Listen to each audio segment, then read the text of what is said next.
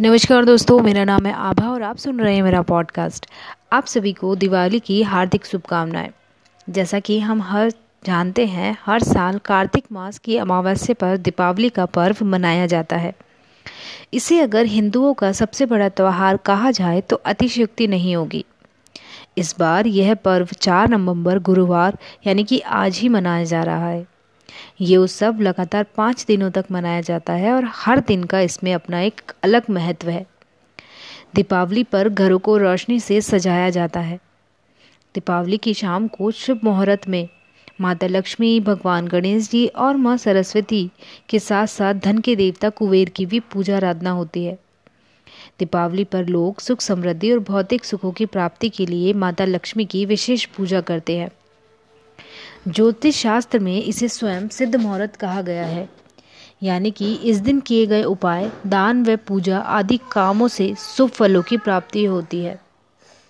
दिवाली मनाने के पीछे कई पौराणिक कथाएं व मान्यता है। इसी अनुसार देश के अलग अलग हिस्सों में इसे मनाने के तरीकों में भी विभिन्नता पाई जाती है। तो चलिए उसी से जुड़ी हुई इन मान्यताओं को सुनते हैं। पहली मान्यता है कि भगवान श्री राम लंका में रावण का वध करके अयोध्या लौट रहे थे। तब अयोध्या वासियों ने सोचा कि अमावस्या की रात में कहीं श्री राम अयोध्या का रास्ता न भटक जाएं। इसीलिए उन्होंने पूरे नगर को दीपकों से सजा दिया ताकि श्री राम समझ जाए कि यही अयोध्या नगरी है। और तब भी से दीपावली का पर्व मनाया जा रहा है। एक और मान्यता है कि भगवान विष्णु ने वामन रूप लेकर राजा बलि से दान में 3 कदम भूमि मांग ली। वामन भगवान ने अपने विराट स्वरूप से तीनों लोक ले लिए और राजा बलि से प्रसन्न होकर उन्हें सूतल का राज्य प्रदान किया।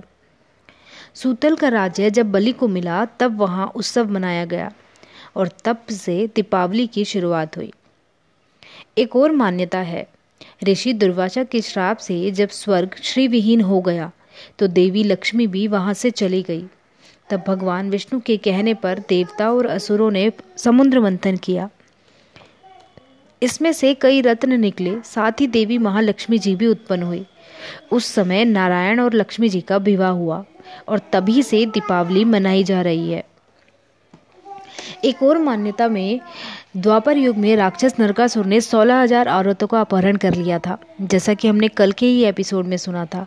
और आज ही के दिन उन्होंने भगवान श्री कृष्ण ने उन 16,000 कन्याओं को सम्मान दिलाने के लिए उनसे विवाह किया था और उन्हीं के विवाह के समारोह में बारात निकालने के लिए पूरे नगर को दियों से सजाया गया था।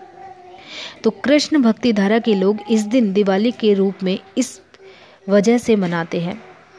इसकी कथा ग्रंथों में भी पढ़ने को मिलती है। एक और मान्यता के अनुसार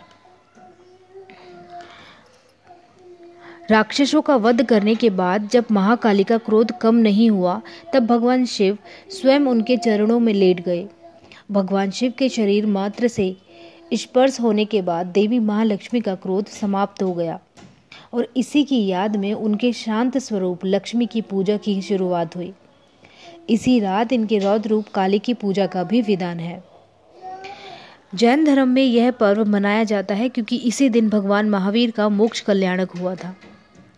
तो दिवाली मनाने का रीज़न चाहे कोई भी हो, लेकिन भारत के हर घर में, हर परिवार में यह पर्व बहुत ही हर्षोल्लास के साथ मनाया जाता है।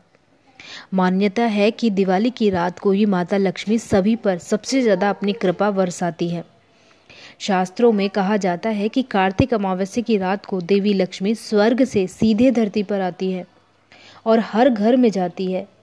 जिन घरों में साफ सफाई, प्रकाश और विधि विधान से देवी देवताओं की पूजा आराधना व मंत्रोपाठ होता है, माँ लक्ष्मी वहीं पर निवास करने लगती है, जिस कारण से व्यक्ति के जीवन में सुख, समृद्धि, वैभव और धन की कभी भी कमी नहीं रहती। उम्मीद है आपको यह जानकारी पसंद आई होगी। आप सभी को एक बार फिर से दिवाली की हार्दिक शुभकामनाएं। धन्यवाद।